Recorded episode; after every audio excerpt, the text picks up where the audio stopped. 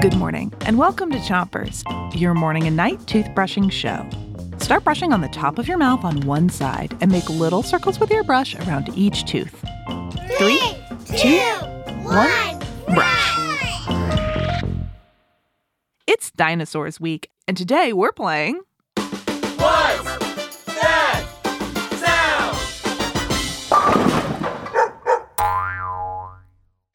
Really know what dinos sounded like, but it's fun to imagine.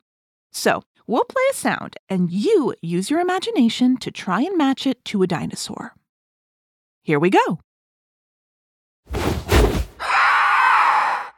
What was that? Here it is one more time. So, what dinosaur could that be?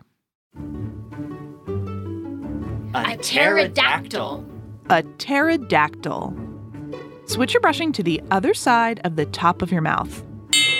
And don't forget your molars in the way back. Pterodactyls were winged reptiles that were about three feet long, so about as long as a baseball bat.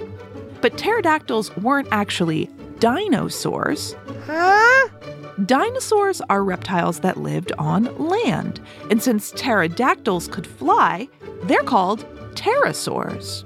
That's because pteron means wing. Ah! Switch your brushing to the bottom of your mouth. And brush your front teeth too. Ready for your next sound?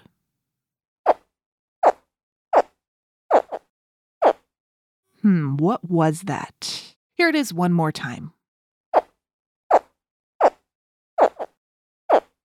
So, what dinosaur could that be? A sarcosuchus. A Sarcosuchus. Switch your brushing to the other side of the bottom of your mouth. And give your tongue a brush too. That sound you heard is a modern day baby crocodile. But the Sarcosuchus was a dinosaur that's kind of like the great great great great great grandfather of the crocs you might see at the zoo. The Sarcosuchus was gigantic, almost the size of a school bus. But other than its size, it looked very much like a crocodile from today.